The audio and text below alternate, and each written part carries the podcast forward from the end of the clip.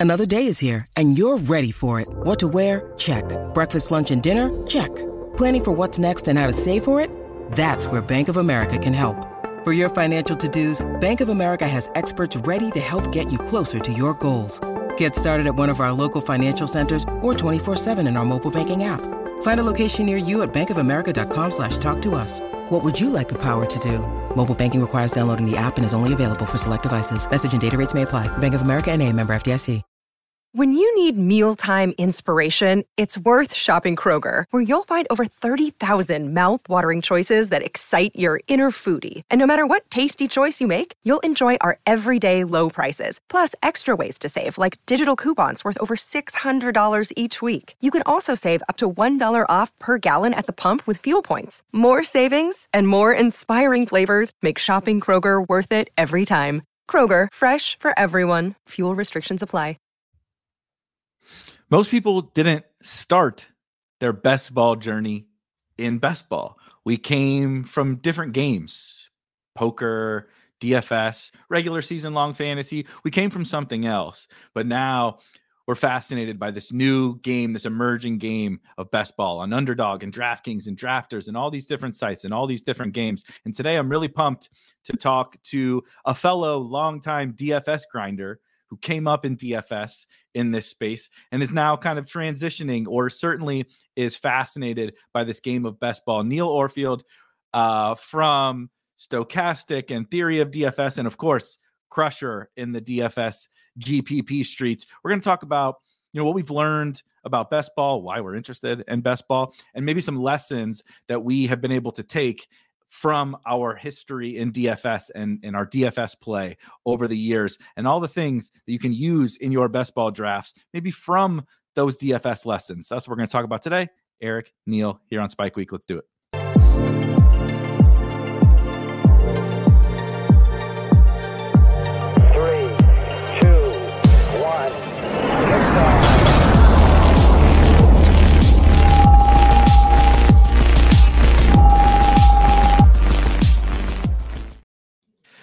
All right, guys, you're here talking and a, fun subject. I think I've wanted, you know, I've selfishly wanted to talk about this with somebody for a long time, and I don't want to. I don't mean this to sound negative to anyone that I've done tons of content with over the years. And you and I have have talked a little bit, you know, on some shows and stuff that you've done in in the past. Um, but we have a funny uh, intersection of kind of our, our, careers. Obviously, both really got started in the the DFS space, but um, you and I both were uh, guest hosts on the theory of DFS with our good friend Jordan Cooper, and so there's a, a little bit of a, like I said, a natural intersection of of of our careers. But like, hey, first, thank you for joining me. How are you doing? And um, how are you feeling? We're talking in February yeah. about best ball, which feels kind of crazy, but also I know you know you're getting deep into it. How are you feeling generally just about the whole space right now? Yeah, I'm I'm struggling a little bit with how to do these big board drafts because it was last year like my most successful contest, I think, when I knew literally nothing about the rookies. Like I just drafted off of ADP. So part of me is like, should I not be listening to all of the content that I'm listening to? And of course, I, it's all great. I, I, just told you before the show, I'm three hours into your four hour long uh, conversation with Pat Kerrane. I consumed a lot of uh, Chris Spags, did some rookie breakdown. So I, I think it is all very useful and it will be helpful for me. But like last year, I did the big board not knowing anything about the rookies and just like kind of taking them when ADP dictated I should take them. And I had a lot of success doing that. So I'm like, maybe, maybe I shouldn't try to go too far into the weeds. But ultimately, I, I obviously, I do think it is helpful, which is why I am uh, diving into it. Yeah, it's interesting coming from the perspective of somebody who doesn't watch any college football. Like I literally don't watch it. I didn't watch a single game this year. Um, it is a little bit different. Um, and it's also different from like I am a bye week bro. So like we, we don't know schedules yet. We don't know when bye weeks are going to be. We can't even if you want to do like correlation for week 17, you can't do that at this point. We just don't know. There is so much we don't know in these tournaments. Um, so maybe I mean maybe this is maybe that's my lesson is I should be less of a, a bye week bro because I had my most success in the contest where you don't really factor in all of that stuff. Um, but I'm I'm really enjoying it. It's cool that they put it out. I think bef- before the Super Bowl even happened, the big board started yeah. this year. Kind of nuts. Um, we are uh, true true sickos doing doing best ball right now, but I'm I'm enjoying. It. How how are you enjoying it? I, I, am I am enjoying it as well. I told myself it's funny you bring that up. Um, I didn't have my most success in the big board last year, but I'm trying to rectify that because I don't think I took it serious enough. And I, have done I do a lot of you know uh, uh, what do you want to call it? Retrospectives or whatever you know yeah. after the season is over i'm like processing you know the decisions that i made and and not even just like oh drafting this player or not drafting this player but being like you know, what contests did i really dive into? What sites did i really dive into? And like where maybe are my strengths? Where maybe are my weaknesses? And again not just like the necessarily the the results but like again uh, we're going to talk a lot about about dfs today I, I learned a lot from my DFS in terms of assessing my own play during my DFS career, being like, sometimes I would win money and I look back and I'm like, oh boy, I don't think I played that. I don't think I played that slate very well, same, you know? Same.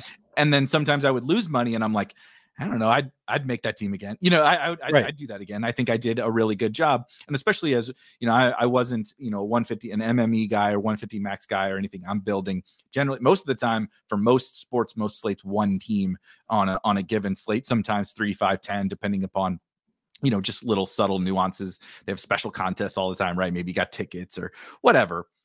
But I think that has helped me a ton like right now, which is why I think it's fun to have this convo right now, in like again assessing my own play and specific to the big board, I was like, you know, I think I think my around the edges with things like rookies, little basic roster construction things that maybe our opponents aren't doing, um, late round picks and like portfolio management and like all that kind of stuff. Like just like what are the right cohorts of players to even target? You mentioned the thing that uh the the episode that Kerrane and I just recorded where that's like what we talked a lot about was like we may not have all the answers with all the rookies, but we're very confident that there are answers in these rookies somewhere. And right. just like knowing that uh, and and kind of defining that as a, a, substantial edge, I'm like, then why the heck did I not take the big board very seriously last year? it was like this is maybe the you know, and that's the thing I learned from DFS, like trials and tribulations and practice and losing a lot, figuring out like what contest should I play? you right. know, like it took me years to figure out even just the, the, basic thing of like, should I be playing the Milly Maker? Should I be playing? It was I started on FanDuel. Should I be playing the Sunday Million or should I be playing these single entry, smaller field stuff? And I didn't have any success in DFS at all until I figured that out. And like, you know, it, you can make teams all you want if you're not making teams that are structured for the tournaments that you're making like all that kind of stuff is so important and so it's funny you brought up the big board because that was a realization that i had where i was like a i need to take this more seriously but b i think i like it, even if it i have to save some money over the summer, right? If it's a bankroll thing and I want to pull some money over the summer, I want to dedicate it to this big board because I do think it's a tournament that I have a, a pretty substantial edge at if I focus and, and, take it seriously. Yeah. So so when you brought up the idea of doing this, like what can you relate from DFS that transfers over to best ball? My my original thought was like the buckets that I think of for building lineups in DFS. So I did I do my did a showdown article uh, most weeks of this past year, and the the buckets that I think about when I'm building particular lineups are uh, projection, correlation, and differentiation. So I, and then like within that, like leverage, maybe you can, you know, yep. maybe it's its own bucket, maybe you put it into differentiation, but like there's buckets within those lineups. But then, but then as I thought about it more, it's like, well, there's also like contest selection, as you just brought up, is like hmm. another important thing that you can bring over. And it's not really specific to making your lineups, but it is like you can, you can learn lessons from your contest selection from portfolio management as you said is another thing that like i think that these are important things to think about especially if you're going to be playing a lot of volume obviously if you're playing one lineup you're not you don't really have to think about your portfolio if you're if you're building you know one or two lineups um, but once you get to if you're maxing out contests i think that is kind of something that um, you need to be thinking about. You need to be thinking about the, the risk that you're taking if you are taking, you know, the approach of drafting all Vikings or you know whatever you want to do, yeah. like uh, just like going all in on one team. Like there there are risks associated with that. Uh, so I think that those are good points to to bring up. Is just the as you say contest selection, and that's something that I'm I'm sort of um, rethinking right now in DFS after I have mm. not had as much success recently in DFS. I think it has gotten a lot harder. So I'm kind of thinking, well, maybe I need to rethink about and and I you know I'm rethinking about a lot of things uh, with DFS, but I think that's one thing that I I keep thinking like maybe I need to think about the uh, contest that I am playing in because I typically am just playing the lottos where it's like yeah you can't expect to win all that often and I'm I'm no longer a 150 max. That was kind of a a funny thing the, the transition from you to me as the regular guest on Theory of DFS. He, Jordan went from guy who makes one lineup every week to the guy who's 150 maxing at the time. Yeah, I, I'm not I'm not that guy anymore. I'm no longer 150 maxing. So I, I'm I'm kind of having those thoughts in DFS. Of course, right now for best ball, uh, totally irrelevant because all we have are the big board and the little board. I've already maxed out the little board, so we really Same. only have have one contest for NFL best ball at least, which is all I'm doing right now. Um, but yeah, th- these are definitely uh, interesting things to think about. So two things. It's really funny you mentioned like the article that you wrote. Um, it's been uh, several years now, but when I was doing like like really primarily focused on creating DFS content as my job, uh, I did. I, I, think we called it four factors or something. You know, we always got to have the cheesy ass names in uh, the content right. space, right? When it's a it's an article, a, a recurring article, you got to put some stupid like uh you know, I work with uh, John Breslin, Squirrel Patrol, who just, yep. my God, just crushes. I learn a lot from him, just like I learned a lot from Jordan and you and stuff but talking to him, I forget what they call it because his name is Squirrel. It's like hitting the nuts or whatever. Yeah. You know, we got to have the stupid cheesy cheesy names. I'm like, can we just call it, you know, like something a little more basic? But four factors, I believe it was, and we did exactly what you did. I, I'm trying to remember what the what even the four, but yeah, projection yeah like ownership basically the same thing that you did and like uh I, I put like optionality in there so like that was mostly relevant for okay. like nba right there's some games tip off at i'm in central oh yeah zone. sure That's some games one. tip off at 6 p.m and some games tip off at 9 30 p.m it's like nobody ever thinks about that as a part of and i would yeah. i would almost like people will correlation boost right of course as you should nba again a little bit different but you know, NFL, Zay, if I, if I, Lamar's in my lineup, Zay Flowers, right, gets a little boost, blah, blah, blah. I would boost later game depending upon how my lineups you know depending upon how ownership yeah, was on that slate i would boost like the nine you know the late game guys especially right you got the clippers playing in a late game or whatever. I'm boosting and Kawhi's questionable it's like I'm boosting all those guys if Kawhi is out, but I'm also boosting Kawhi on teams that aren't, you know, that don't have Terance Mann or whatever yeah. on. You know, you're doing that little stuff uh, from an optionality perspective, and those little things. Um, I know we're moving away already from the the uh, contest selection are not directly applicable to to best ball, like because it's it is a different game, of course. But I've always found at, eh, like, constantly I am thinking about something from a best ball and I'm like, oh yeah, I experienced something during, you know, 10 years of DFS. Like I'll remember like a slate or a decision or something that I made where I'm like, I did it that way in DFS, right? And here's why I did it. And now I'm experiencing something in best ball that's like, that like light bulb moment. And I feel like there are a lot more of those situations than people would ever give credit for that you can learn from in DFS. Have you kind of felt, you know, like somewhat similar as you're especially making like an even heavier transition into best ball? Yeah, absolutely. And part of it is, I mean, the, the concept we're playing. So like I, I never played the NFL tens or whatever, like the, the cash game type contest. Yep. So we are we're essentially playing large field tournaments is basically exclusively what I do for best ball, which is also exclusively what I've always done for DFS. So I think it kind of makes sense that it's a lot is going to transfer over just in terms of game theory from DFS to best ball. Like, yeah, I definitely I I'm always applying like what I have learned from DFS to best ball. I think just thinking about the uh, you know, the, uh, basically those levers, as as Jordan calls them. And yeah, I brought up my, my article, but like I'm sure I got it from other people. Like I didn't come up with those being the, the none levers us as Jordan. Yeah, none yeah. of us have invented the wheel. That yeah. is for sure. But uh, it works. It the thing works. So yeah, I mean th- these are these are honestly the things that you need to be thinking about. And I think that for for you, for me, I think they come pretty naturally. I don't know that that uh, uh, some people need to be taught that these are the things to think about are like like ownership. Like some people just really struggle with the concept of why do i care how owned a player is? which uh, and, and that's something that you know it's you have to kind of think about a little bit differently in best ball than dfs because dfs is just like straight up how owned is that player going to be? whereas best ball it's like what i don't know how many like 160 players or so are going to be owned in uh, drafted in like 99 plus percent right. of drafts. Exactly. So it's like so you got to think a little bit differently about ownership and and also like for the first 14 weeks of the season, it's irrelevant. Like you are only competing against those other 11 teams that you drafted with. So like ownership doesn't matter for the first 14. It's all about what are these players' ownerships in the playoffs, which is kind of hard to to plan for. I know that we try, like we try to, and that's that's as you say, the rookies. That was really I loved the conversation that you had with Pat in your uh, discussion about rookies. Just like, yeah, a lot of these rookies, like they don't come on until later in the season, and that's kind of a good thing because then they're lower owned in the playoffs when ownership is actually matters because that's when uh, that's when you finally have distinct ownerships that uh, make a difference.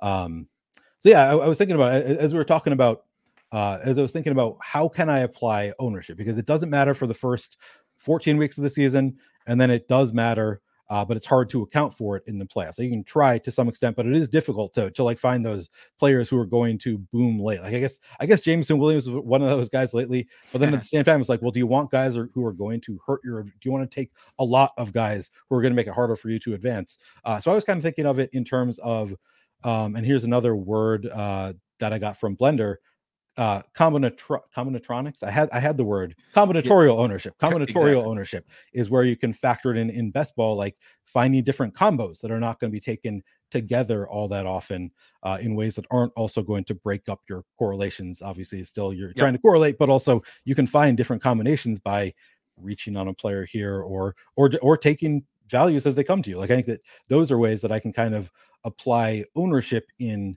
best ball that you can't really uh, because you can't really just think about ownership in the standard DFS way, where it's just like, yeah, this player is not going to be drafted by 98% of people. He's only going to be 2% owned. So I like that player. You can't really do that as much in best ball, except for for later round players.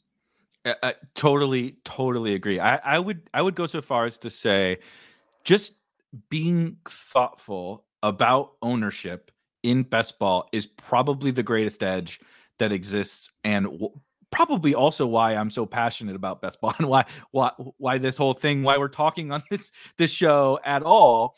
Um, and I think you probably come from come from a similar place in that it's it's hard. It, it it's it's actually very very difficult to even like elaborate on why why does this matter type of a thing. Like like you said. So you explain to the person that for the first 14 weeks of the season, that useless, doesn't matter. Absolutely throw it out the window, right? And they're like, okay, so for 14 weeks out of 17, this thing doesn't matter. But you have to also then break it down to be like, I know it sounds like that's a big portion of the season, but that's actually only part one of four, right? This is a four step tournament. And that's what weeks one through 14 together is only one is step one. It's also the most meaningless step and what I mean by that is, it, of course, you need to make the playoffs, but you don't really gain anything. Like a just by sheer randomness, like you could just put like positional limits on and you know uh not even use rankings honestly just draft off of adp and you're probably yeah. going to advance in you know net neutral amount of teams right um you know your av- your average advance rate you're going to get your your advance rate just by doing that not putting any thought into who you're who you're drafting and so that part then is like the absolute totally meaningless, generally speaking. So then you get to the playoffs and you have that's when like you said that ownership stuff really really matters but we can't predict the ownership ahead of time of who's going to be right once i get to week 15 and i get to those playoffs like is you know is De'Von Achane going to be the highest owned player, or Raheem Mostert, or Kyren Williams, or Puka Nacua, or Cooper Kupp, or Mark Andrews, or Isaiah Likely, or right? You go down this list and you're like, I don't know. Like no yeah. one knows. No one can. There's absolutely no, and that's also what this. What's great about this game is like we can't predict the. The more the things that we can't predict, the more edge it is for the people playing the game. But once you get there, if I can guarantee myself like some form of ownership edge across my whole portfolio. I can't guarantee it on any individual team that I have like some real big leverage, um, but I can guarantee that I have some kind of leverage in every draft, which is ultimately what we're doing in a DFS lineup, right? It's yeah. like I'm trying to put together this collection of players that any one individual player's ownership doesn't matter, but the collection of them together, right? How they pair together from a correlation perspective and how their ownerships pair together. That's the whole fucking game. That, that, that is that is that is the whole DFS game, but people don't care about it for best ball. Like people people are just like, "Oh my, that sounds crazy." You know, what do you mean? He's drafted 12% of the time with this other guy and he's drafted 4%. Like, do I really care? And I'm like, Yes, yes, yes. That's all I. That's like almost all I care about. And so, just thinking about that is like a big part of of what I do and what we do at Spike Week in terms of all that ownership type stuff because I think it's a lever. It's not only a lever that we know matters a lot, but it's a lever that no one is really pulling or the vast majority of our opponents are not pulling. And it's like or the early days of DFS, where like everybody was just like, I'm just going to go put the team in that I think is going to score the most points and hope to win this tournament. And after a decade, like you said, the games have gotten hard. Now they're very, very. I'm not winning as much either, and, and just like you you mentioned, because the games are really hard. But I think we're more at the early stages in best ball of that, and we'll look back. And you and I, you know, God willing, we won't be having that conversation in 10 years on another show like this, but maybe, maybe we will. And we'll be looking like, okay, everybody's figured out all of this, all of this like ownership type stuff, but we're just not there yet. So that makes it really exciting. Yeah, we are, we are really early stages. I'm trying to remember what the winning I I should I meant to look at it before we started the the winning lineup for the regular season of Best Ball Mania mm. and also the playoff because I'm I'm thinking like the combo of just one example. I mean the the best example I can think of is uh Tank Dell, Puka Nacua, and Kyren Williams. All three were 18th round ADP, I believe. So I would imagine that trio was extremely low owned. And if you had it in the regular season, like it would just give you such an enormous leg up just by thinking like that's speaking of combinatorial ownership. It's just like, yeah, a lot of people drafted each of those players individually. Not many people reached to draft one of them in the 16th round, another in the 17th, another in the 18th. And really, like once you get beyond a certain point in the draft, players look pretty similar. Like uh, last round ADP, like a lot of these guys, especially like for me, the, the rookies right now. I, I, hear you talking about uh, Malik Washington. I hear Spags talking about Johnny Wilson. I, I, see like notes on all these different players. I'm like, yeah, these all it sounds amazing. Everybody who's hyping up a guy like this guy sounds great to me. I've never seen any of them play, so I'm kind of taking taking random darts. But I have gotten more into for especially for the big board where we do have, as you said, 20 rounds. So so we you can take more risk. I've started to sometimes reach a little bit earlier for those last round ADP guys as a way of differentiating because a lot of people are going to have one of those guys, maybe two of those guys. Not many people are going to have three of those last round bullets. And I think particularly in a 20 round draft, like you can you can really do it without giving up much in terms of projection. And that's the big thing. Again, from a DFS lens, we would talk about it all the time. I'm sure you have talked about it all the time. Again, of course, with with Blender, but I think about it again from a DFS angle. If I can, like what you're describing with the late round picks, that's the easiest. I think the easiest leverage that exists in best ball. Like even somebody that's like never drafted a team could listen to this and go draft a team after, and Im- implement this like really straightforward. Especially if they played DFS before, because it just really clicks. You're like, okay, I got a bunch of four thousand dollar wide receivers on DraftKings. Like, right? I got thirty of them. They all project between five and seven points. It's they're all the same, right? They're all shitty. like they're, they're all terrible. Of course, some of them will fit better on some teams, right? Uh, uh, you know, pick a. It's a little tough right now with the big board, but once we get to the summer and we know all the players are yeah. on, what teams, what teams they're on, right? Certain players who project for six points will get a boost from a correlation because you drafted their quarterback or or whatever. But generally speaking, the uh, you know, all these guys that project the same in a DF, you know, it's a DFS slate. Um, I guess not tonight. Thir- fast forward Thursday to when the NBA comes back. There's a there's a DFS slate. We've got a bunch of these four thousand dollar guys. They all project for the basically the same amount of points, give or take a little bit, right? So why would I ever, when they all are the same, ultimately, why would I ever play the exact same guys that everyone else is playing? Not yeah. only is that not an edge, I'm giving away edge to the other people who don't do what I'm doing, right? I can I can play two guys and they total project for 10 points and that's the most popular pairing of two of those $4,000 uh, wide receivers or or forwards or whatever. On the flip side, I can play two guys who project for 9.7 points when paired together and they're paired together 1% of the time right? It's like, who would you rather have? A tiny, the tiniest little bit of right projection loss, but the massive leverage gain that you can get from that. And that's your pook, right? Is it going to hit most of the time? Of course not, right? But but that doesn't mean we don't want to try. Because I would love to try and get Tank Dell and Puka Nacua and Kyren Williams on the same team because that's the fucking dream. That's the absolute dream. And so I just think it's like such an easy and straightforward way to people to come in and be like, okay, how do I apply? Right, I've played DraftKings, DFS. How do I apply this in my teams? It's like that's probably the core concept that is really easy to understand and easy to implement in your drafts. Yeah, absolutely. And you can take more darts. So I'm trying to, as you're giving, as we're talking about this, I'm trying to think of examples of right now, like players who are just not drafted in most drafts where like I can see an upside case, like Xavier Hutchinson, I guess maybe is is not mm-hmm. Yep. in that many drafts. And I'm like, he might be the wide receiver three for the Texans this year, mm-hmm. might have major upside. And, and, and I'm also thinking like a difference, I guess, between best ball and DFS is DFS is pretty unlikely that a player is going to get hurt during the game and like suddenly their projection jumps a ton. Whereas in best ball, it happens all the time, especially with running backs, which is why I know you you like doing zero RB. I do a lot of zero RB too. It's because you have a full season for the running back either to take over, which happens all the time, just like turns out the backup running back was better, so he uh, supplants the starters, or the starter just gets hurt. Like the, a lot of wear and tear on running backs. So then the, the the backup comes in without any wear and tear, comes in fresh. Suddenly he's a starter and in a great spot. Um, so like it, it's similar in some ways, and also like the projections are just not nearly as reliable in best ball as DFS because so much changes throughout the season that could make suddenly Xavier Hutchinson is going to get a great opportunity or Jauan Jennings, you know, maybe, you know, he's never been anything. He's probably not the best example. Probably a rookie is a better example of somebody who is going to come in like, like, like we saw with Puka and Tank Dell last year. They came in as rookies, last round guys, not drafted in every draft, and suddenly they are amazing. They're probably more likely to be those guys at the wide receiver position than a guy like Jauan Jennings. He's just popping in my head because he just had a great Super Bowl.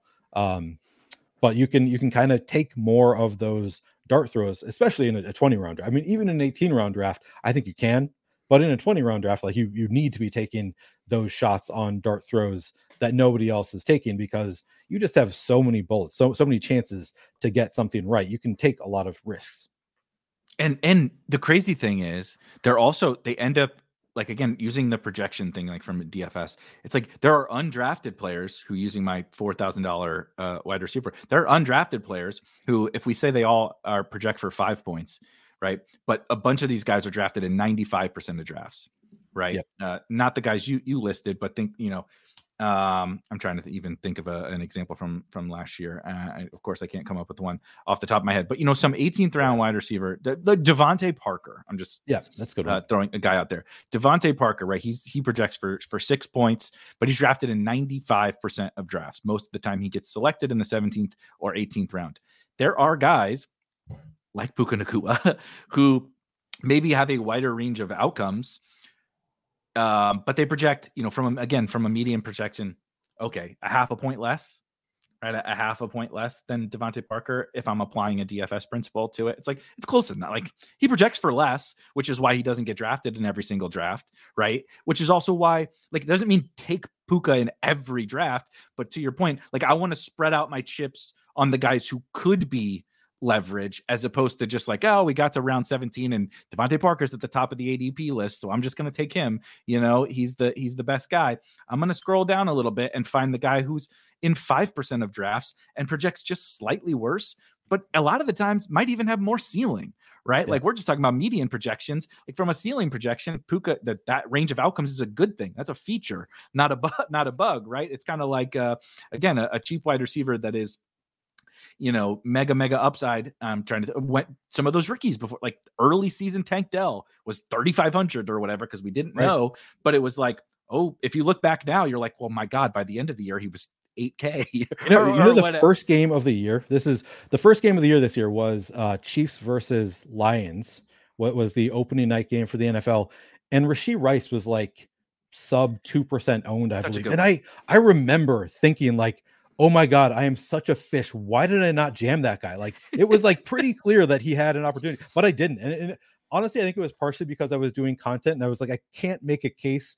I mean i, I guess i could have made a case because it was the case is obvious like this guy is going unknown and we don't know what's going to happen with these chiefs yeah. wide receivers. I made the assumption that like they're not going to put this rookie in right away. He's not going to have many opportunities. It's, it's clearly going to be Skyy Moore. Obviously it's going to be Skyy Moore uh, but it was such a fish thing in retrospect like that was such an obvious play to go to Rashee Rice in the opening night showdown when nobody was playing Rashee Rice. And of course, he scored a touchdown immediately and, and made us all regret it immediately. Um, but yeah, that's that's uh that's a that's a struggle. Um, Do you ever think about that?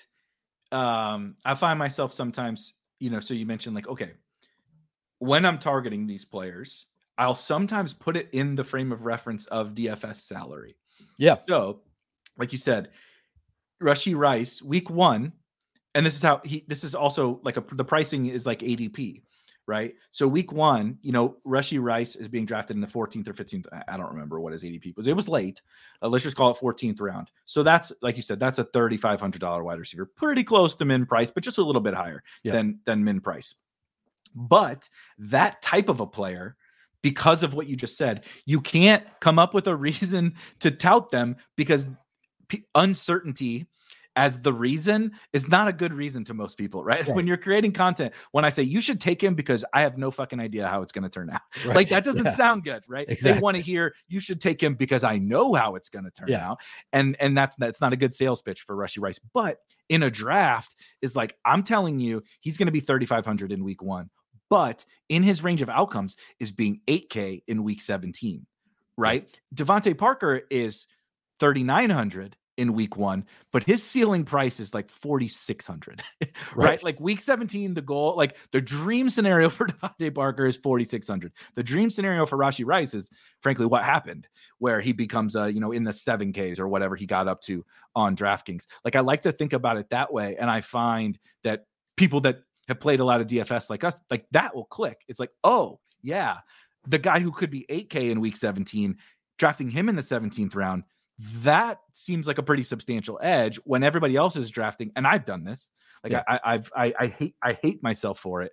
Like I got some Braxton Berrios teams last year. Like one Same. of my best teams Same. on underdog was Braxton Berrios. And I was like, because I convinced myself, oh, the correlation, right? I have Tyreek and Tua on this team. Maybe I even have, you know, Andrews. We got we got our little week 17 thing going on here. Braxton Berrios might be the wide receiver three for, and he was actually the wide receiver three for the Dolphins. Matter at all? Yeah, so I was right, but he could he didn't have that 8K in his range, right? The ceiling price for Braxton Berrios was like 4,200 this year. So like, why would I ever draft that guy when there are guys back there who may just bottom out at 3K right? They may never get off that floor of, of 3K, but they also might get to 7500 in in a and like thinking about it that way has helped me a lot and like the only way to do that is is from having played dfs yeah i really like that idea of thinking about the potential salary range of outcomes. I guess so, so for me, uh, and that's something that I, I probably have not done particularly well in the past because I definitely drafted some DeVante Parker last year and, and some Kendrick Bourne. Like I took these guys thinking like, well, we don't know who the Patriots wide receiver one is going to be, so I'll just take the shots on these guys. Like maybe they have the, the the shot range of outcome to be the Patriots wide receiver one in the 18th round. Like that would be great. Um, so so maybe it's uh, something that I need to work on is the evaluation of what a player's range of outcome actually is, which I think I'm, I'm getting better at the yeah. longer I play best ball. Like uh, play these contests where you're taking guys 18th round, you know, 20th round, late round guys, kind of figuring out what the range of outcomes is for some of these guys. But that can also be a little bit difficult. It's just figuring out like like I don't know. I mean, I, I clearly did not have um Kyren Williams. This range of outcomes. Mm-hmm. One one of my bigger mistakes, and and I like I don't even know to what extent I played it wrong, but I drafted a lot of Rico Dowdle rather than mm. Kyren Williams because in my mind, Rico Dowdle, first of all, not getting drafted much at all. Kyren was draft, drafted just a little bit more than Rico Dowdle, so it wasn't mm-hmm. like a huge edge there. But to me, it was like, well, what's going to happen when he hits? Like he is the Cowboys running back too. That like all the reports where he's the Cowboys running back too. If Tony Pollard gets hurt, suddenly he's going to be in an amazing situation in this awesome offense. Uh, and I didn't know anything about his talent. He has a cool name, so it sounded like I could be good, but who knows? Whereas Kyren Williams, like I was like, everything I've heard about him, he's, just kind of a plodding running back. Like, sure, maybe he can get in the game. Like, I know a lot of a lot of really short people took a lot of Kyren Williams, but uh, everything I heard was like, yeah, he's not that fast, he's not that athletic. So to me, it was like, okay, he's the running back two in what I don't think is going to be a very good offense. Like Matthew Stafford probably going to hurt during the year. So so I made the bet on, well, I think the Cowboys are going to be the better offense. Um, and Rico Dowdle is going to be low owned. Um, and of course, it was totally wrong. Like Kyren is clearly a good NFL running back, like good enough that he was getting all of the reps. The Rams offense is a lot better than I thought. And of course, Cam Akers, I should have factored in that uh, Cam Akers didn't get along with um, Sean what McVay. Sean McVay, yeah, he didn't get along with Sean McVay and was going to get cut after week one or traded, whatever, whatever it was.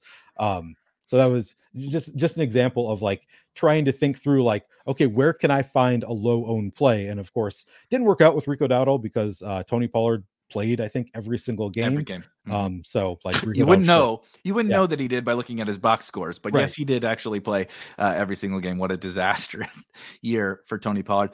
But it's funny you bring that up because that's one going back to like what we are talking about at the at close to the very beginning of analyzing your your DFS play and being like, I don't know, I think I played it fine. Like, was it was right. it maybe perfect? Right? Should I maybe have mixed in some Kyren Williams? Right. So instead, again, just making up numbers. Instead of playing 20% Dowdle and 0% Kyren on this slate, I should have done 15 and 5. Yeah. Or something like right, something like that. I, I don't I, I think that you know that kind of assessment would be fine. but I also think identifying Rico Dowdle was like good. Like you did all you che- it checked every box that Kyren kind of checked ultimately. Right. It was like you said, okay, definitely not drafted in every draft. They were both uh, I don't have it in front of me, but we do have uh oh, we have the actual data as well as we project ownership at the end uh you know the draft rate of all those players at the end i would venture to guess very very similar somewhere in the range of 25 to 30 percent draft yeah. rate for both of those both of those guys they are backup running backs on on you know varying levels of quality offenses in situations where both uh, would probably become workhorses, you know, right. if things shake out their way. So they have that range of outcomes of their again using their DFS price. There could if something happens to Tony Pollard, there absolutely can become a scenario Rico Dowdle as a seventy five hundred dollar running back, right in week seventeen. But the same thing also could happen. I mean, Jesus, Kyren became like a nine thousand dollars the first round back. pick this year. Yeah. yeah, it's which is just absolutely wild. But I don't even think like it's easy to say it worked out this way, so I was wrong. Right. But I don't know that that's necessarily, you know, totally true. We can, I think it's more of a debate of around the edges. You know, like should I have found a little bit more Kyren and maybe a little bit less Dowdle? But I think the process of get, this is what I tell people about Kyren because I did I was lucky enough to land on quite a lot of of Kyren Williams. It's the, about the only thing that saved saved my whole season with all the whiffs I had. But it was the process of finding a player like that.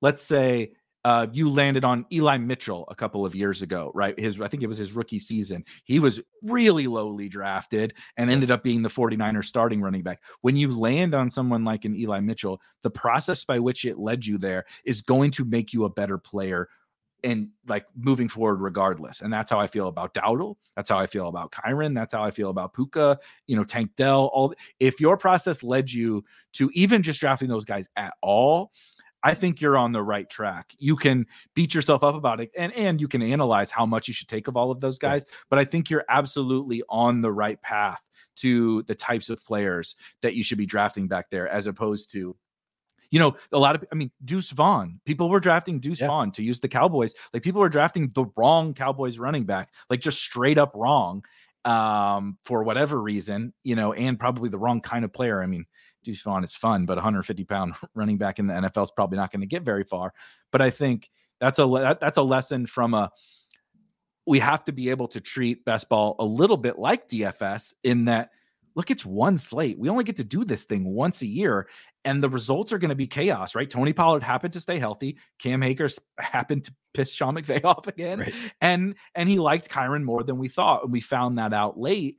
But it's like that's okay. You know, like if if we played the DFS slate on a Sunday and we screwed it up, or the, the results just didn't work out in our favor, we played Dowdle over Kyren.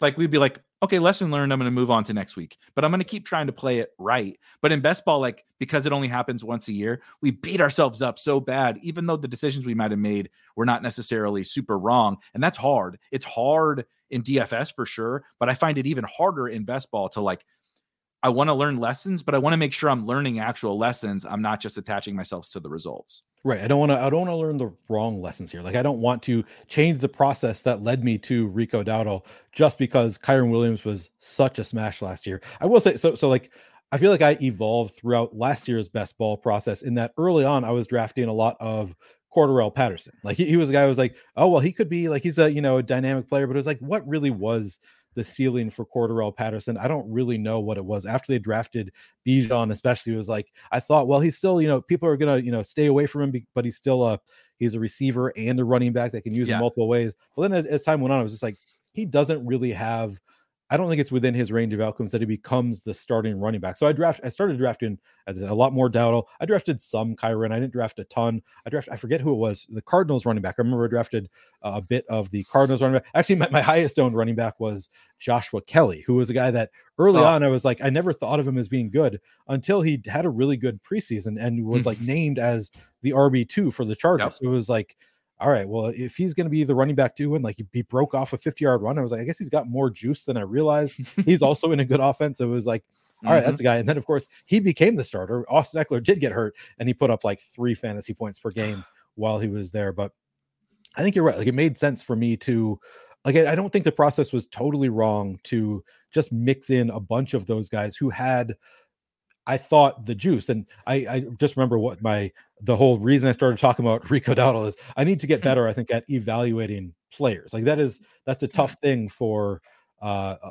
uh, the next step. I think in, in my best ball is the actual player evaluation. I think that I'm pretty good at just the the things that are transferable from DFS over to best ball. But I think that I tend to draft more for situation than for like mm. the actual my actual thoughts on players, which is something that I'm working on, and, and largely what I'm work how I'm working on that is listening to other content, which you know I, I enjoy best ball content. As I said, I'm listening to you and Kerrane. I've listened to, to some Spags content, uh, a lot of a lot of good best ball content out there. I think so. That's uh, one way to uh, to try and you know work on player evaluation. I, I also liked what you and Pat said uh, from that standpoint in your video of like just watch the highlights. That is, I, I feel like people do poo poo it so much that I've been like hesitant to be that guy who like just goes and watches the highlights because I'm like, well, I'm going to fall in love with this guy based on his highlight reel. but I think that I think it is good advice. Like, why not? Just like if you watch all their highlight reels, then you can compare them to each other. Like, what does this guy do versus what that guy does? Um, so yeah, I think player evaluation is, is something that I'm definitely working on a little bit this year that I don't think is a particularly big strength of mine. I think that my my general strength is just, you know, knowing who is in a situation to potentially become a guy that you want to have later on and, and who's not. But um, that's obviously still a work in progress. Um, yeah.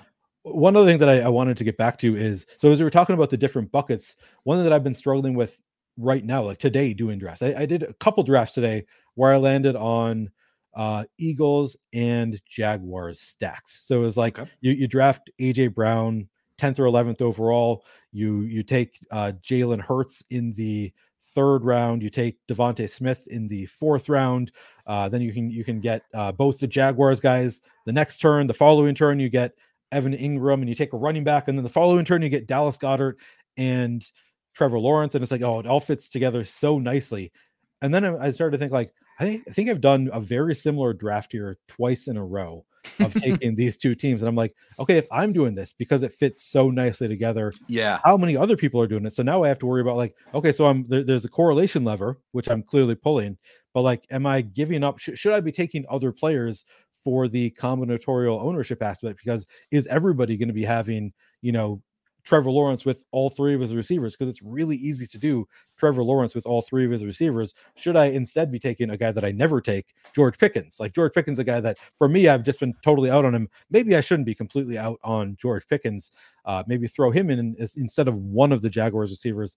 Maybe get a little bit different. And honestly, I'm not sure. Maybe that's kind of something that um, one thing that I don't think is a particular strength of mine is examining the data. Like I don't have a data analysis background, and I feel like yeah. that's something where there are other people in the industry who are better than me at, you know, finding the data and being able to uh, quickly analyze the data to see how often is that actually happening. Like in my head, maybe a lot of in my head, a lot of people are probably drafting that combo of Trevor Lawrence with all three of his major pass catchers. Maybe it's not happening that often, and, and I just don't know the answer to that though. Yeah, it's definitely it's definitely I would. It's more difficult than projecting ownership on a DFS slate. That is for sure because there's a lot more moving parts, right? Um, there, there is ADP, but there is no salary cap. There are 18 or 20 picks as opposed to a starting lineup that you you know you just fill out your straight up starting starting lineup. So it is definitely more difficult. We do try try to do it. I mean, we built the first projected ownership model in best ball. So you could probably tell the person probably could have guessed that we came from dfs like strictly from from that. They're like oh my god they're building projected ownership models for best ball. Like clearly these guys have been playing draftkings for for a long time. But I think that uh, it, it's funny. Just I don't want to take away from that, but while you were saying that, I was also thinking about um, what we were talking about with contest selection and where certain kinds of structures fit certain kinds of contests a little bit better, and the like overstacking, like you like you were mentioning, can be a super powerful tool in DFS in like smaller field yep. tournaments, right? Where it's like I know because there's only you know, if you're playing the Thunderdome, there can be, you know, only 20 people in it, or even, you know, the luxury box or something, uh, where I'm just, I'm going to overstack a game or overstack a team. And like I'm playing Trevor Lawrence with all three pass catchers and maybe one or even two guys on the other side. And I'm just saying, this game's going to have a bunch of points. I don't care if they all hit. I'm getting all the points from this game because I have to beat so few people that I really only I want to limit the amount of things that I need to get right and allow my opponents to make more mistakes because they're going to try to get more things right, right?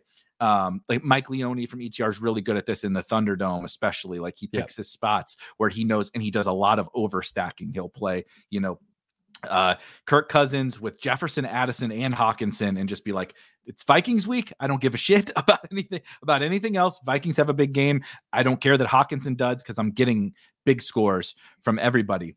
And I feel like people actually do it backwards in best ball, where we see overstacking in like best ball mania. It's like I'm taking all the Jag. I'm taking all the Vikings. Give me the running back. Give me all three wide receivers. Give me the tight end. Give me, you know, and they not a third of their lineup is is Minnesota Vikings.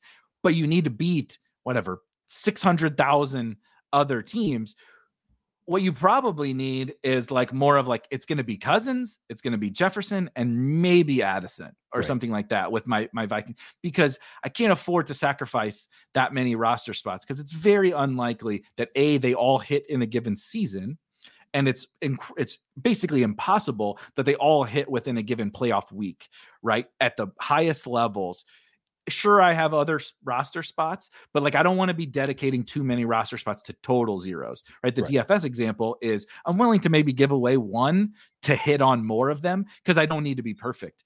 In Best Ball Mania, I can't think of a contest where you needed to be more more perfect than how difficult Best Ball Mania was to advance and then get to the final and beat 440 other I think it was 440 other teams once you got there. And so people kind of do it almost in, and then they get into the smaller field best ball stuff and they think less about overstacking or they think less about like you don't maybe take less quarterbacks or something right. you know you maybe like a, a, my one of my co-hosts rob coakley uh, did really well in the mastiff last year a thousand dollar buy-in tournament which had six out of 12 advance out of the regular season and he took patrick mahomes in the second round and he didn't take another that was the only quarterback he took. no way. Wow. Yeah the only quarterback and he made the final he, he, didn't win, but he had Kyren on that team. He might have even had Puka and te- like he might have had all three of those guys you mentioned before. And it was, but like, how did he get that?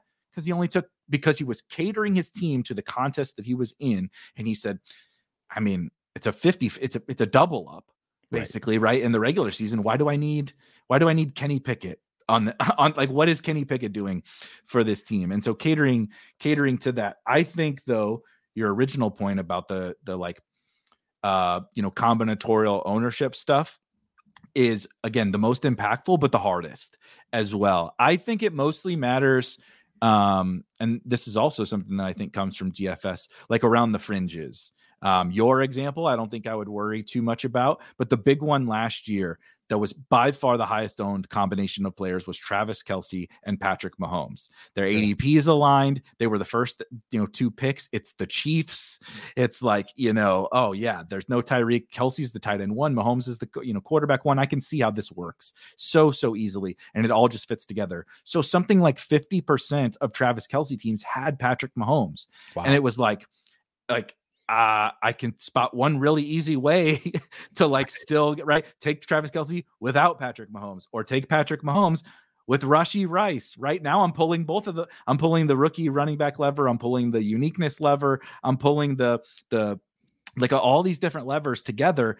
and like I didn't, I all I did was take Patrick Mahomes with his rookie wide receiver. Like that, that's that's easy. That, that, right. that, that's a really easy way to do it. So I think to your example, I wouldn't worry too much about that one. I would think about it in the context of like the ones where it's mega, mega, mega obvious, right? Just like in DFS, like whether the guy is nine percent owned or six percent owned, like I'm not going to waste my time worrying about that. But I am going to worry about Alexander Mattison when Dalvin Cook is out, right? Or Rico Dowdle when Tony Pollard is out. Like, okay, I know he's going to be chalky, and people will say, I'm just going to eat that chalk. But what does that mean? You're going to eat that chalk, and then what? Right? Because then you ate that chalk. Now, are you going to play the super chalky 3K wide receiver? Are you going to play the chalkiest stack? Now things start to become, you know, difficult when you do that. And I think it's very similar in best ball in that regard, too. Yeah, for sure. And yeah, I mean, you see that all the time in DFS where it's like, yeah, I'm just going to eat the chalk on this 3K wide receiver who's going to be starting now, but I'm also going to eat the chalk on this other, you know, $9,000 wide receiver who's in a great spot. So now you have two lineup spots that are, you know, the same as 10% of the field, and you're, you're just really driving yourself to the same type of lineup. Um, feel like I had a million thoughts uh, while you're talking. so, so one of them that occurred to me is um, I think it, it is also it depends on the cost. Like sometimes you can yeah. you can overstack more later on in the draft. So I think that's more okay because then you're just you know taking dart throws. Whereas uh, you know that the that the examples of um, Mahomes and Kelce was like you had to take them in the first and third round. So it's like you mm-hmm. are spending a lot on those players, uh, and it, it reminded me of uh, one of the more interesting. So I, I, did a best ball show last year with Jacob Sanderson, and we had that conversation where we got Ja'Marr Chase with the 102, and then you know typically I was always like, all right, when when we get back around to the 211, I'm going to take Tee Higgins, and then when we get to the 411, take Joe Burrow. Like you just complete that stack. And he he made the point of like honestly, given the price tag on Tee Higgins here in the second round, I think the only way this hits is if Ja'Marr Chase gets hurt. So he was like, let's not take Tee Higgins on this Ja'Marr Chase team, which was really hard for me because it, it, was also like, you know, you couldn't do it every time. Sometimes you get sniped. Um, but uh, after he like made that point, I was like, I think you're kind of right. Like, he like based on every raw like projection I've seen for the season, this is too early for Tee Higgins. I think that he's been moved up here because people want to draft him with Chase. So they're they're overdrafting Tee Higgins ahead of ADP, and like it is tough for this to work. So it's kind of like a there's a there's a push and pull there of like, okay, yeah, maybe you're right. Like you shouldn't take T. Higgins at that spot on your Ja'Marr Chase team. Now he, he was actually, I think, okay with taking him in the third round. Like just like if the guy at the turn doesn't take Tee Higgins and he falls to you, then maybe you can get him, which then like you have a different combo then because most people are right. taking the second yep. round. So it adds to a little bit of a different and he's a cheaper, he's a he's a slightly cheaper salary, right? Yeah. Again, using the he yeah. went from he went from 7,500 to 6,900. Right. And and you're he's now paired with a different running back or what, right? right. Uh, a two percent owned running back. As a, or, yeah. Right, right. He's he, now that running back that's in your your RB one spot is two percent owned as opposed to twenty percent owned. Right. At least, at least within that combo, two percent owned yes. as opposed to right, 20. right, right. Exactly. Yeah, yeah, exactly. exactly. Yeah. So for yeah, so it's it, it's always an interesting, and it's the same thing in DFS. It's always a push and pull of like, okay, I want to correlate as much as possible, but obviously you're, you do not want in DFS. You're not going to take the quarterback with you know four pass catchers on like a regular size slate. So like uh it's always a push and pull of like okay i want to correlate with my quarterback obviously. And then i remember you saying this on high stakes you think that people overstack in best ball which i struggle with that. And, and I, I, guess it i as i said i think it really does come down to salary because i think that it's totally fine to overstack late because you're just taking dart throws yep. Uh, but maybe I'm, I'm coming around to the idea of you don't want. Of course, I just I just did this uh, with the 49ers. I had a draft which I was super excited about because I got uh, Christian McCaffrey 101. Both Aiyuk Aiyuk and Deebo fell to the two three turn. Then George Kittle fell all the way to 72, and I got uh, Brock Purdy at 96. It was like, oh, this is such a fun team, and of course, more all these. But I'm like, it's probably not actually a good team. It's like good from, uh, I guess it's a probably a low combinatorial ownership team. Not a lot of people yeah. have because I had four four of them fell well past ADP, but ultimately, like in the championship week, clearly all five of these players are. I mean, Pur- Purdy and two pass catchers can, can, score, but probably you know not not all five of them are going to score. So it's uh it's always it's always a push and pull with all of the different levers that we're pulling for both DFS and best ball. And and it's it's so fascinating. The the stacking thing is easily the most um fascinating like lever to to analyze the other stuff is like i don't i don't mean it straightforward because nothing is ultimately straightforward in a lot of these strategy games but the stacking one is so fascinating because on one hand even at, at the expensive cost you have like again think, thinking about my dfs lineup i am i'm saying my quarterback is 7000 my wide receiver one is 8500 and my wide receiver two is 7500 they're all on the same team right? Um, and, and, frankly, the, using the Bengals, it's not often very optimal to have Burrow, Chase, and Higgins. Certainly now, you let, us say you throw Mixon in there, and you know, not Irv Smith, and he wasn't relevant, but Yoshi, yeah, yeah, yeah, yeah, right. We toss Yoshi, and it's like, you know, that's definitely not going to win a, DF, a DFS term. Again, maybe the Thunderdome it right. might win the Thunderdome because I'm, yeah. it, but it's not going to win. You know, the Milly Maker. Like you just know that go, going in. Uh, if you've played DFS at all, maybe if it's your your first time, you haven't figured that out. But you'll learn. You lose enough, yeah. just like I did. You'll learn right. eventually. But in best ball, of course, the argument is, well, I have other right? I have a, a, bet. I have 18 or 20 players. So I don't need what I really need is the Bengals to be awesome and them to kind of like cycle through yeah the, rotate back right, and forth yeah. ping pong if you will yep. the these these spike weeks no pun intended and that is powerful that is like i like to call it like manufacturing leverage is, is is a lot of what we're doing with all of this stuff i'm trying to find ways that i'm going to i can guarantee basically if i draft all the bengals i'm going to manu and, and they hit I'm going to have some form of leverage, like if I make it to week 17, right? Because it just can't be that, like maybe Burrow and one of the wide receivers are very popular because they have that big game in week 16 or week 15 or whatever. But it, it, just cannot be that all of them go off, especially all throughout the playoffs, weeks 15 right. and 16, and certainly not 17. So someone has to be lower owned. But at what, when, when does that leverage exceed the other levers that we're right. we're trying to pull, right? The cost and the the combinatorial, uh, right? All of that stuff. What when and there is no that's what's beautiful about this game is there is no absolute right or, or wrong answer. We actually did some some research, I think last summer or two summers ago. I can't remember it. We've been this best ball thing's getting out of hand. Uh, but it was about the Bengals specifically, where we said, I think it was in Chase's rookie year. It, it did, it, it was very very impactful to take them all together because T I believe T was all like had huge weeks in 15 and 16 and then week 17 Ja'Marr Chase was absolutely the the guy you needed. He had four or five touchdowns or whatever against the Chiefs in that game and so it was like but he was low owned Ja'Marr Chase was low owned so how was a way you could get to week 17 and get there with a low owned Ja'Marr Chase? It's like we'll take them both right? Take T and take Chase and then take Burrow and now you've got it but there's some like i said there's some form of diminishing returns on the more you attach onto there and the more cost that uh, that comes with the stack and i definitely don't have a right answer but i've i've I've, I, clearly you have too. Like I've thought a ton about this, and it is like you said, it's always this balancing act. And I also think, what kind of lastly, how much of your portfolio you put into that. I think, yeah, like right, like some some number of that 49er stack is good. I, I feel like I can say that definitively. How much do I want of that stack? I don't I don't know. It's going back to like the owners the efficient ownership versus raw ownership, right? Like in DFS, I care what a guy should be owned compared to what he is owned, right. not necessarily what just his ownership is. And that's right. where I feel about this exact thing too. I'm trying to figure out how much I, I'm pretty sure I can spell out a good case that this is a good thing to do on X number of teams. But what is that X number of teams is what I'm really trying to figure out. Yeah, absolutely. Yeah, that's a good point. And uh speaking of the the buckets and uh, combinatorial ownership versus correlation, that also comes into play for me for the week 17 thing.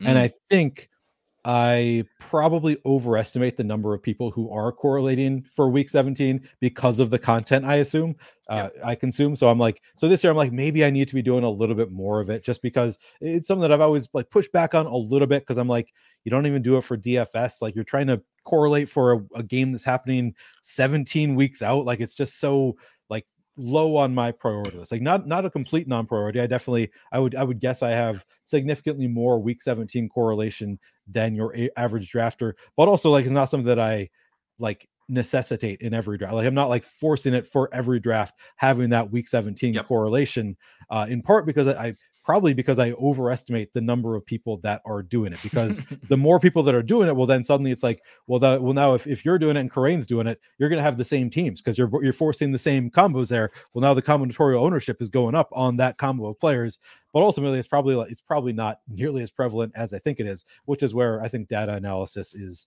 probably helpful and something that maybe I need to work on, or maybe we have enough people doing it uh, on the case already that we're gonna we're gonna solve that. But uh, something that I think at this point is still kind of unsolved. Like how many people are doing it? So uh, w- what is the combinatorial ownership on the mm-hmm. you know mm-hmm. Cowboys and Lions? Like last year, it was really easy to do uh, Amon-Ra St. Brown with one of CeeDee Lamb or Tony Pollard. So a ton of people had those combos of those teams, which worked out really well this year.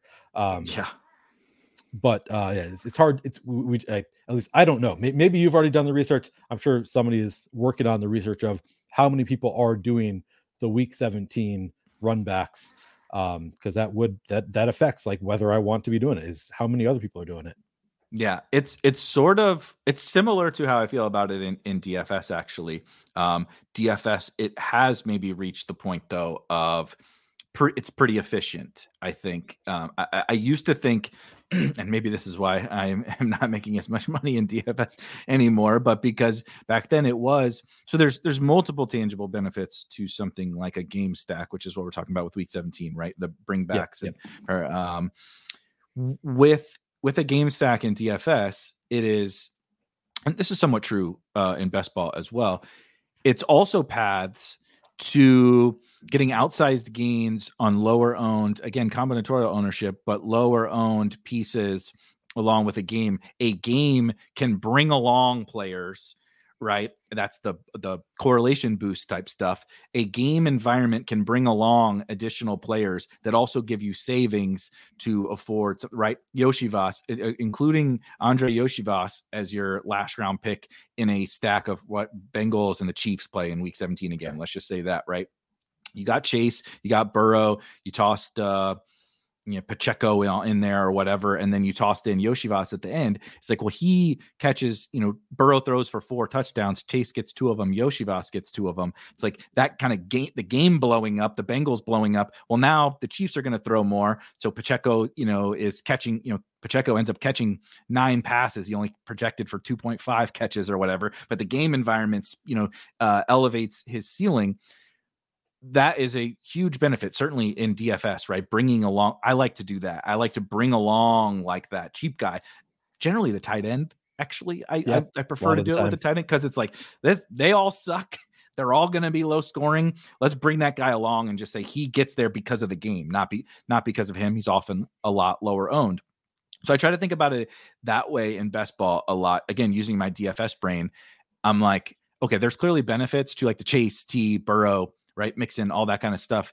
But it's also uh, there are ways that I could probably get a lot of the same effect in a maybe more advantageous way, right? Like Iosivas or the tight end or something like that can can make a, a lot more sense in that build, or the tight end on the opposite side, right? So my my uh, uh, best team this past year in Best Ball Mania did have a game stack of Ravens Dolphins, which I wouldn't classify it as what you needed, but it was pretty close. Um, Lamar was the highest scoring quarterback. Zay Flowers had a big game, and then uh, I didn't have any other. Uh, I drafted a lot of Mark Andrews, and luckily he wasn't on this team. Uh, I had Jaylen Waddle who missed Week 17, but I also brought along De'Von Achane.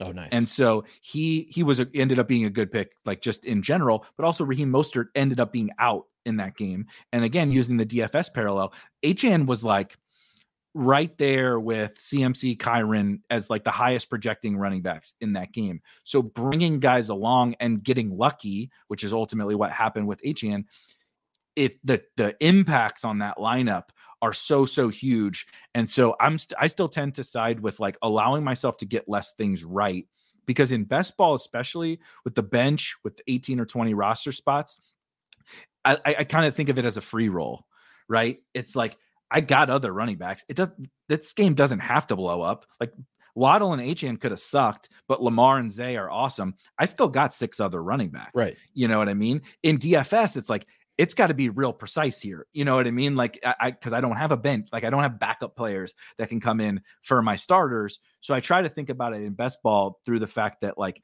I want to use the DFS principles, but I also want to understand that the game is a little bit different and how can I balance that is very very hard, but that's what I'm trying to think through like while I'm drafting the team.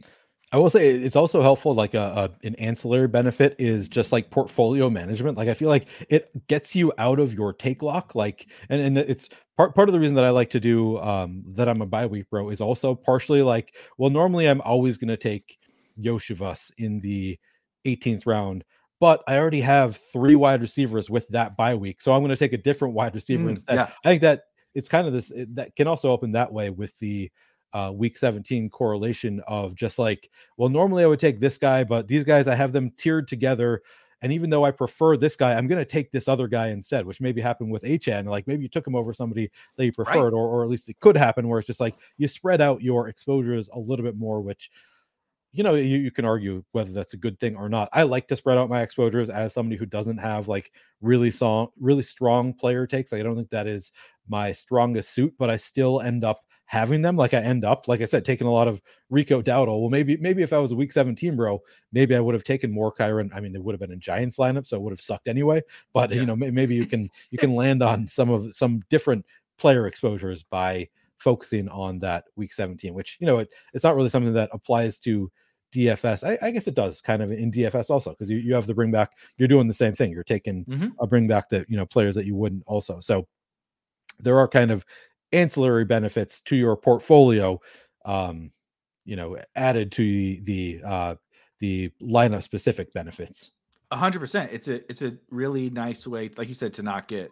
to not get take lock. And it it comes naturally in dfs because like you said you're you're it's much more math based and spreadsheet based and uh, best ball is much more v- vibes based yeah. because like you said it's not that a projection means nothing I, I, I, like to use the concept of a projection to drive decision making in best ball more so than the practicality of like the, the practicality right. of a projection in dfs is like mass it's like everything right yeah. um you know how a player projects versus his peers on a slate is is and obviously then ownership and you can you box all that up and that's how you you play the slate best ball is like you know, eh, whether I project a guy for a thousand yards or twelve hundred yards or whatever, it, re- it just really, really doesn't matter. But a the concept of projection can create what I would like be like tiers, which is like pricing. I'm like I'm using the projection to create a DFS price for this for all these players. So here's this group that all projects similar, so they're all seven thousand dollars. So then that helps me make decisions, and again, like you said, not get take lock. So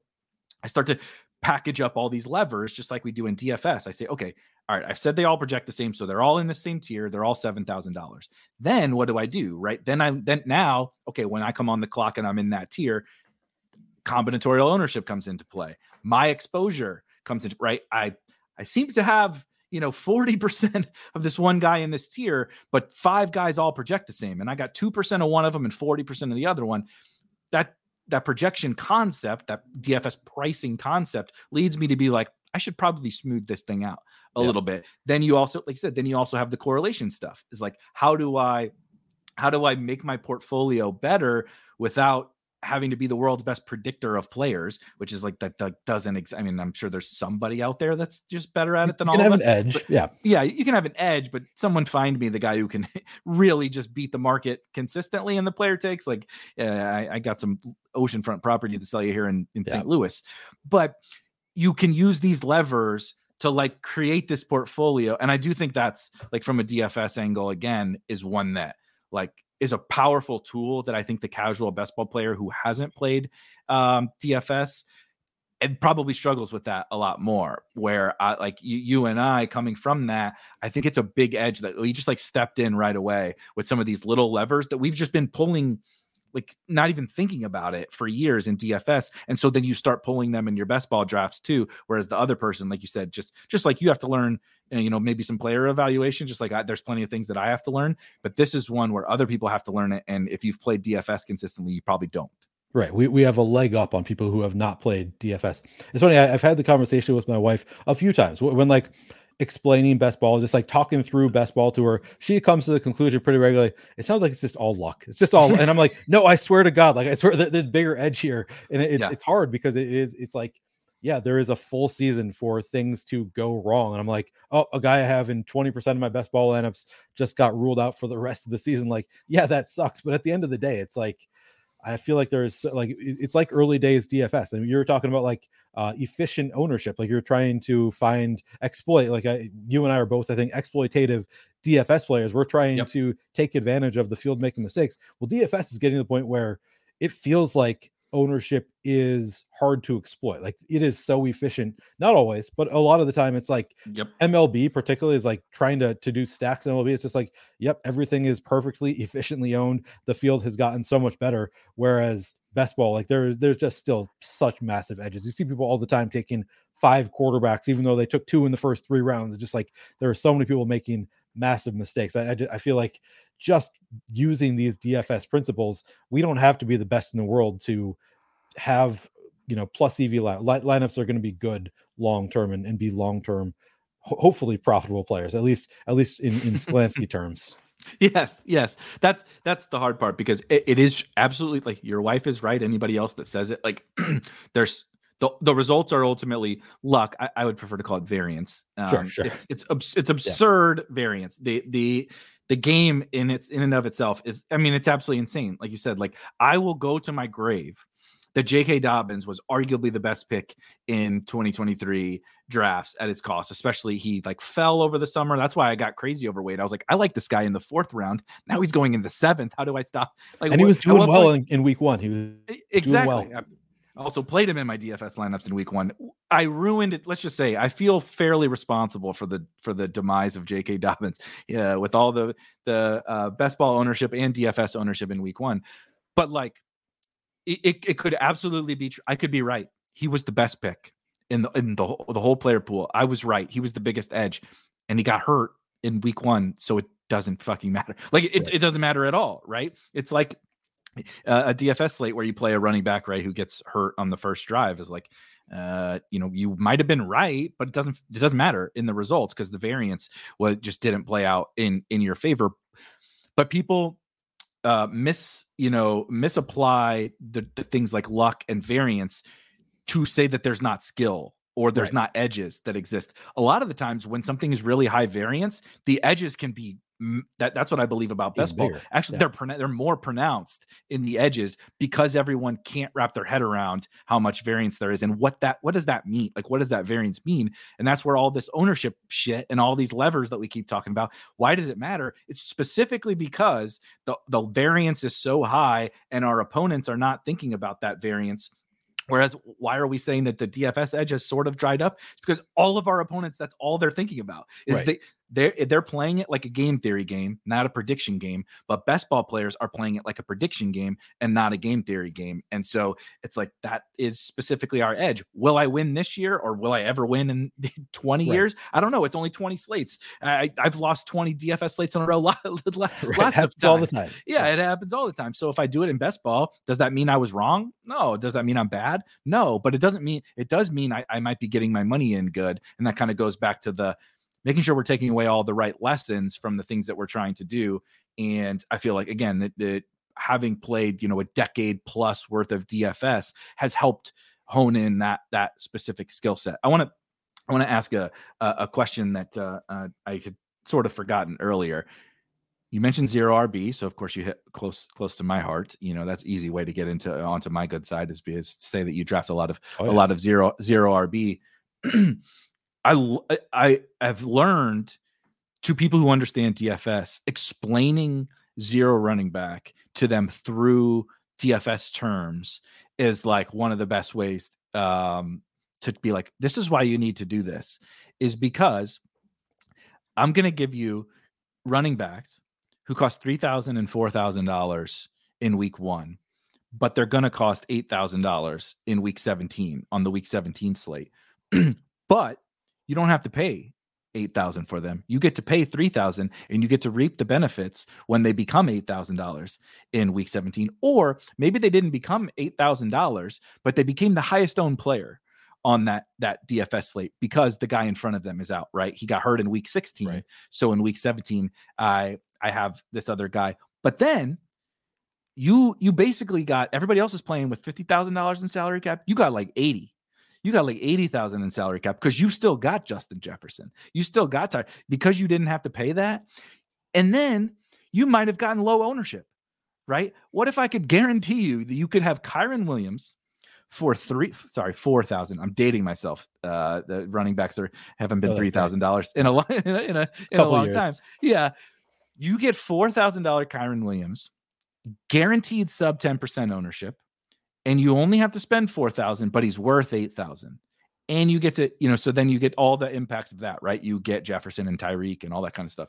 Doesn't that sound much better to you? Like if i could show up with that team in week 17 versus the $50000 team that's like you know i'm just playing the same $50000 game that everybody else is. There's one way and one way only to build a team that can access that 80000 or $100000 lineup and it's zero running back. And yet everybody, because again, like the uncertainty that you talked about before, because of that, people run away from it. And I'm like, yeah. no, no, no, run, run towards the light, run to like, uh, you, I don't know what's in that light, but you need to run towards it because that's how you get the hundred thousand dollar team.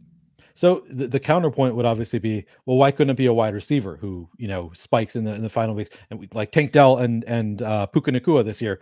But that's just so much less common. Like you, yes, this year in particular, like it was like beyond round eleven. If you look at all of the wide receivers beyond round, I, I don't know what they're eleven or twelve. It was like nobody hit. Like it was like there was like four wide receivers who you were like at all happy that you drafted, whereas there were tons of running backs. I mean, Raheem Mostert early on was like it was a last round pick. Also, uh, obviously you have Kyren Williams, um, and and there were you know Rico Dowdle was Achane was reasonably cheap. Yeah, I'm trying to think of some other guys. maybe. Um, um, you know, J- Jaylen Warren was okay priced. I actually used he, eh, he didn't even get the benefit of an injury, but I used Tyler Allgeier's score in both week 16 and and week 17, and like he he was pretty cheap. Yeah, to your point, there's Singletary. There's, Single Singletary, awesome. Yeah, awesome, awesome pick that comes on late. Zamir White Zamir White coming on late with the with no Josh Jacobs. Ty Chandler. I mean, Ty Chandler. Ty, Ty, yep. yep. Ty Chandler. Another one. I mean, you mentioned like Josh Kelley. It's like there's guys who gained the opportunity but didn't hit from it,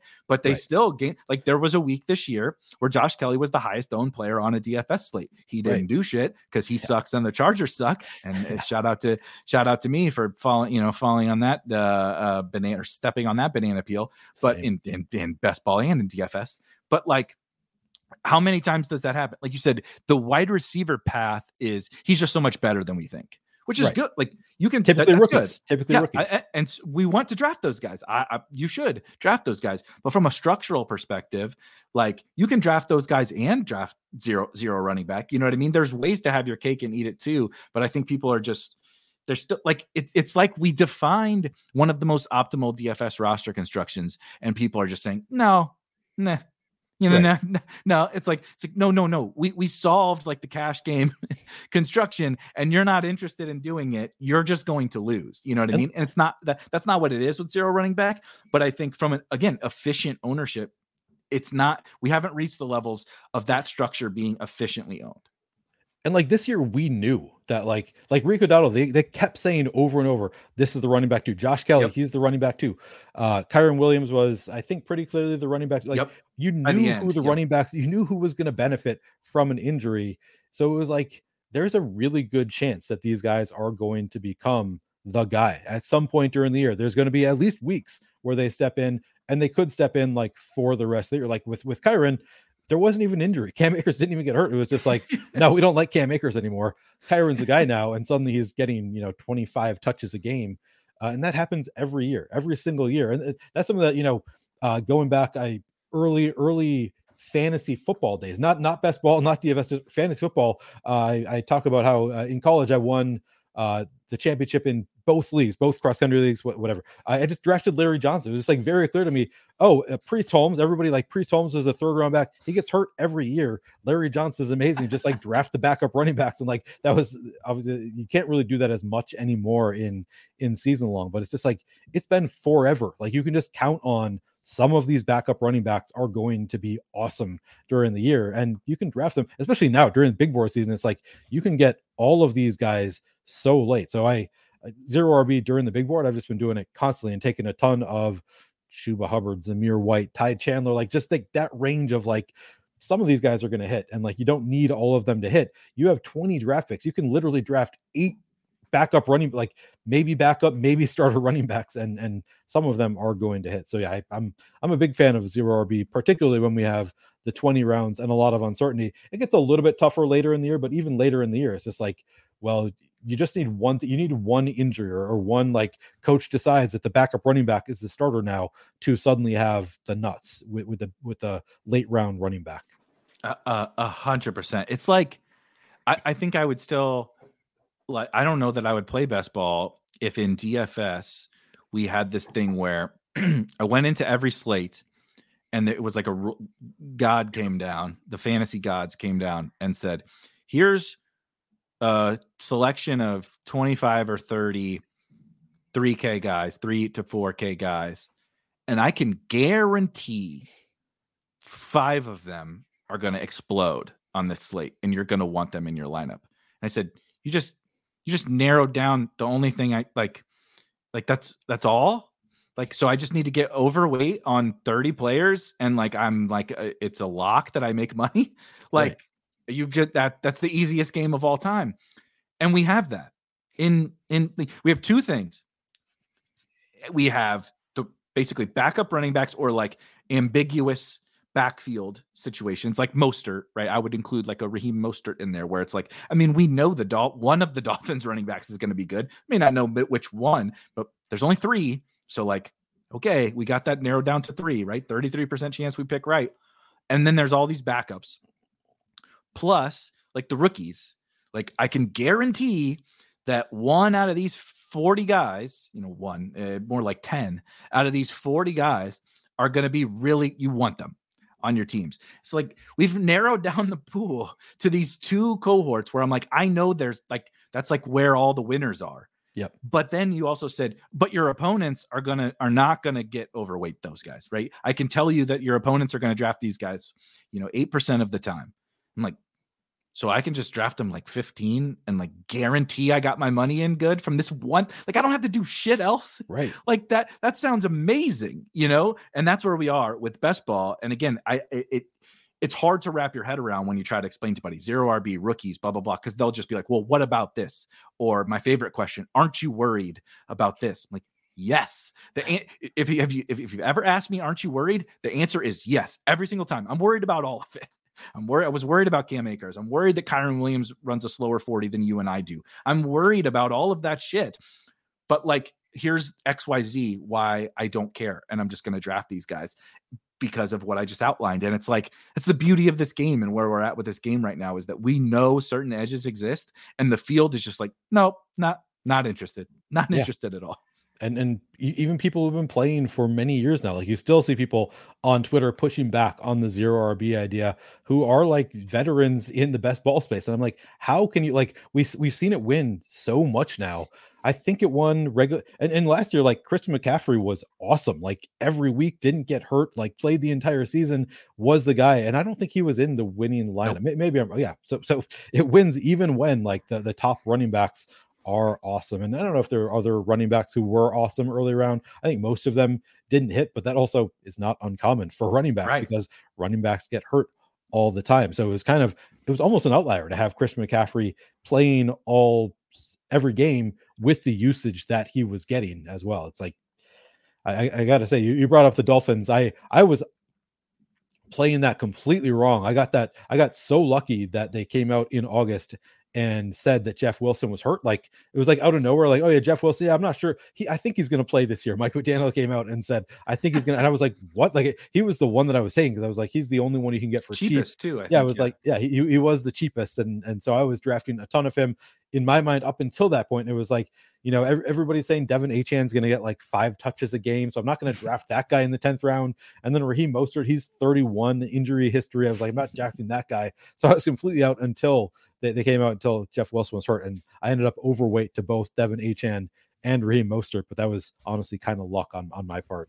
Um, yeah, I, I, I, did. I wasn't sure that one of the three was going to hit. I was like, they're just going to play all three of these guys, which was probably honestly an error. I think I lucked out that that we ended up with just two of them.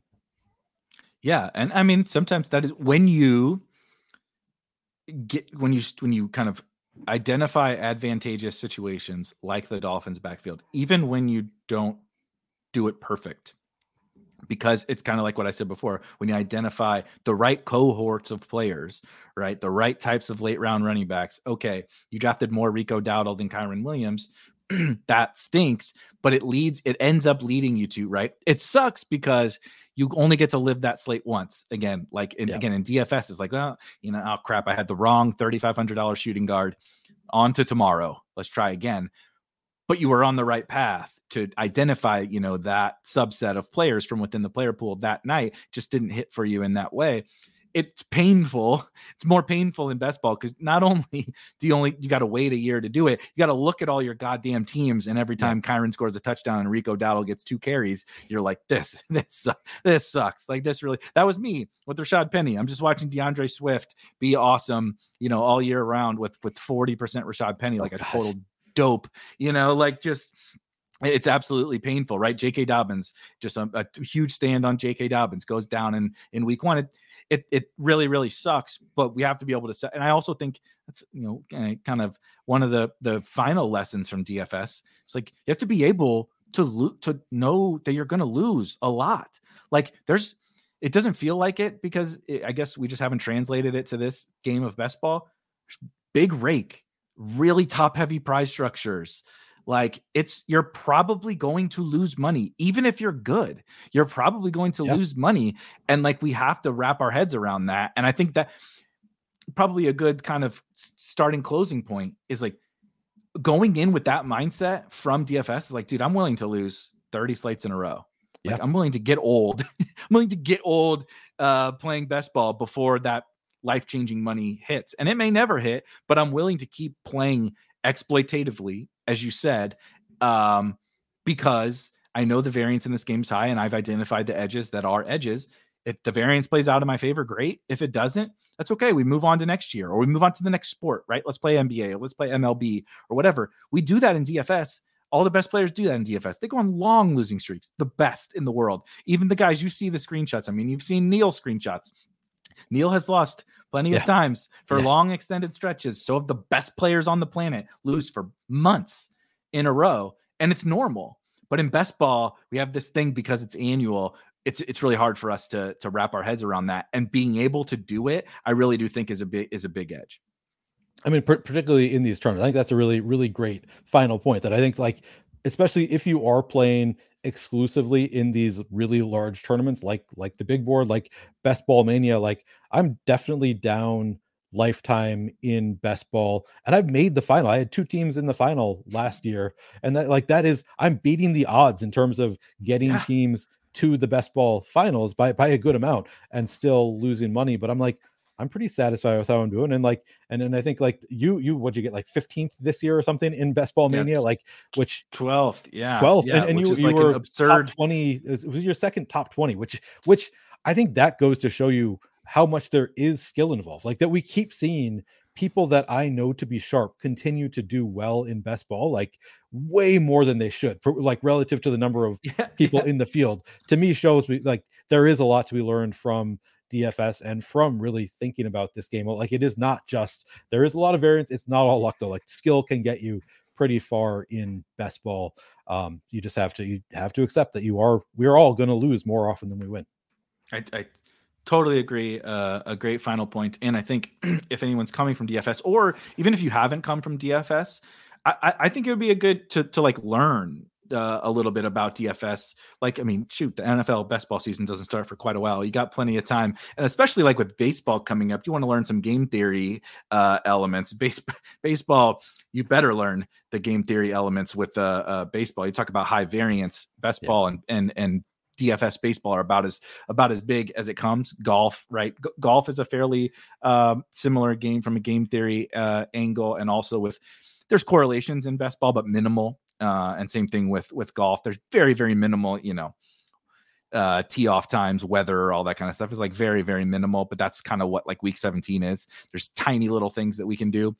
Skill set, right? Stacking in golf, whatever. But learning and playing some of those games, even casually, uh, I think I really do think like every time I talk to somebody, I'm like, if I'm giving you examples from DFS and like you understand it, I think you're far ahead of of so many people. Even if you're not the world's, you don't have to be a great DFS player, but the lessons that you can take away from there are just um, absolutely massive. Uh, so before we get out of here, I know you have uh, recently started uh, streaming uh, best ball drafts and best ball conversations on your YouTube channel. Tell the people where they where they can find you. I will also add that uh, I should have said this at the top. I'm terrible at this. I always forget these uh, plugs. If um, you want to test out some Spike Week tools, some best ball draft tools, or any product, including our, our almanac. I'll put the link in the description here. Use promo code, and I'll put the promo code in there as well. Use promo code flannel as a, a, fitting fitting that Neil is rocking the old flannel promo code flannel beautiful what an awesome promo code by the way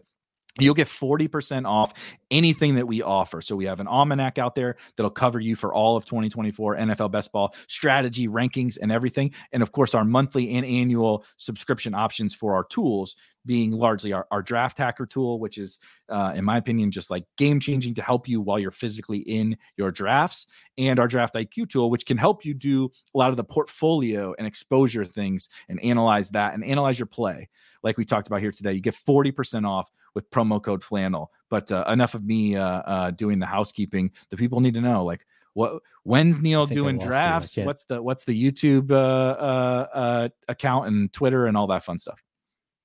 I lost you momentarily, but I don't know if it was on my end, your end, and I'm, I'm we'll back now. Um, I, I, was just uh, we, we celebrated my wife's birth, birthday over this weekend, and a friend of mine asked me, "Okay, where where can I find your YouTube?" And I'm like, I don't know how to direct somebody to my. I think it's at NC Orfield 8K, I believe, is the handle. You can probably search my name and find me on YouTube. Uh, but you can also find me on Twitter at PlayerQDFS. I have it uh, linked in there. So you can find it via my Twitter. I, I, need to get better clearly at telling people how to find my best ball, uh, my YouTube page. Uh, you can find me on Twitter at PlayerQDFS and I highly, I highly recommend it. I try to consume uh, about as much as uh, stuff as Neil puts out there. Also, a little biased, obviously, because we came from like the same DFS show. We both put up with Blender for months right. and months and hours and hours. And I feel like you got to be a strong person to, to talk to to talk to Blender for a long time. So you're in good hands.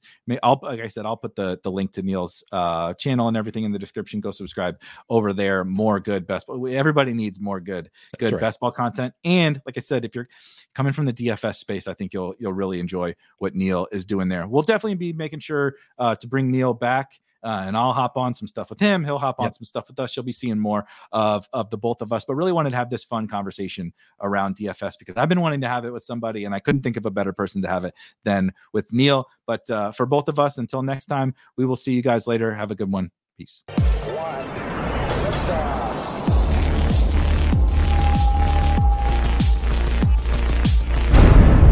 Those were some spicy takes. Want to stay up to date with all of the other spicy takes we're going to have over here at Spike Week?